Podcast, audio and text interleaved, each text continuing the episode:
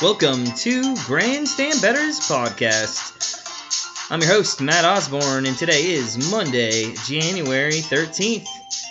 It is uh, National College Football Championship Day, so welcome in, boys and girls.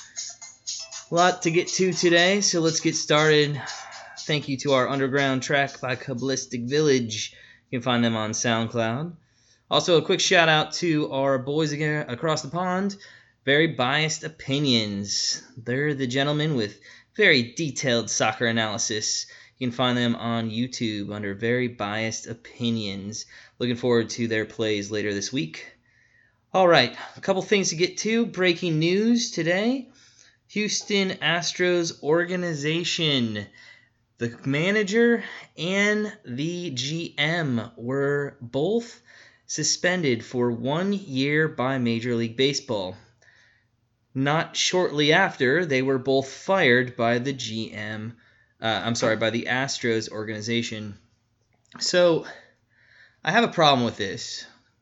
You're gonna allow number one a year for the cheating scandal seems pretty low key. Also, you're blaming that on a coach and the GM. And yeah, they could be the masterminds behind it, um, but I really doubt that they carried it out. So if other people were involved, I think you you you should you should just really hurt the organization as a whole. And yes, I know you could argue that getting rid of the manager and of the um, GM is actually hurting you as a whole. Um, but they just went and fired him. So now you're you have the opportunity to hire a new GM and a new manager, and those guys are out of baseball for a year. So I don't think that punishment was very well thought through. Um, there's now talk of Alex Cora having the same thing happen to him. So I don't know. We'll see what happens.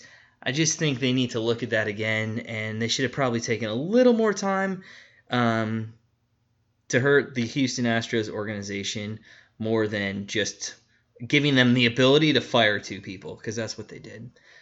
Uh, enough about that. Moving on to the NFL recaps from yesterday. What a great game, KC and Houston. We actually were working out, and uh, it was 14 0 by the time we were finished working out. And when we got back, eh, it was 21, then it was 24 0. And Houston looks like they were just going to take the game. And then you had the coaching decision to do a fake punt on fourth down in your own territory and really just allow them to get that momentum, the crowd, and everything back in their favor. And let's be honest, once that happened, didn't it kind of look like KC was just going to win that game very quickly and outright? Because it sure did when we were watching it. Um, you could almost see it happen, at, you know, in the moment. So I, I kind of don't put that on KC winning the game. I, I, put that on Houston losing the game. Um, second game, Seattle and Green Bay. Uh, you know, Pete Carroll, stop running the ball. You are awful. You waste a quarter and a half before you give the ball to Russell Wilson and let him do what he needs to do. And you should have just started the game like that, and you might have had a chance to win. So that's a little stupid of giving a 35 year old running back uh, the opportunity to just continue to get one yard uh, play after play. So I also kind of put that on a Seattle coaching loss instead of a Green Bay victory, um, especially since Seattle's defense looked like they had no idea what Aaron Rodgers was going to do the entire game. So I think they were like, what, seven of nine on third downs, something like that. Crazy, just absolutely crazy. Um, what else happened yesterday? Our free play pushed. We had Memphis minus four. It's, I'm going to say this is a bad beat. We should have won this. Uh, we had two free throws with two seconds left, and we missed one, and so it landed on minus four instead of uh, minus five. So that's a bad uh, that's a bad beat to get the push there. But hey, no harm, no foul.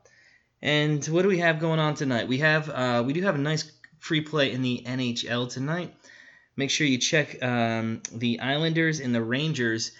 Last time I checked, they were at over six. That's the price you're going to want to take them at. We're going to do Islanders and Rangers over six. The Rangers have uh, been averaging 5.25 goals in their last four. and they're going against Varlam- Varlamov, uh, who's not that great of a goalie. Against them, in general, he is, but not against the Rangers.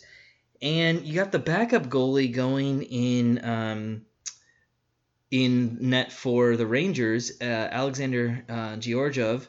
He is giving up 3.41 goals a game on average. Um, so this looks like a really good spot for the over. It is hard to play the over in the Islanders games. They don't score a lot of goals and they don't give up a lot of goals. But we are going to roll the dice tonight and we're going to see what happens. You know, in the betting world, you just got to do everything with a smile. That's it for us today on Grandstand Betters Podcast. We'll talk to you tomorrow. Enjoy the college football playoff. And if we were to give a lean, for all of you dedicated listeners to the end of the show, we're going to go LSU minus five. Play that big, play it hard, and always do it with a smile.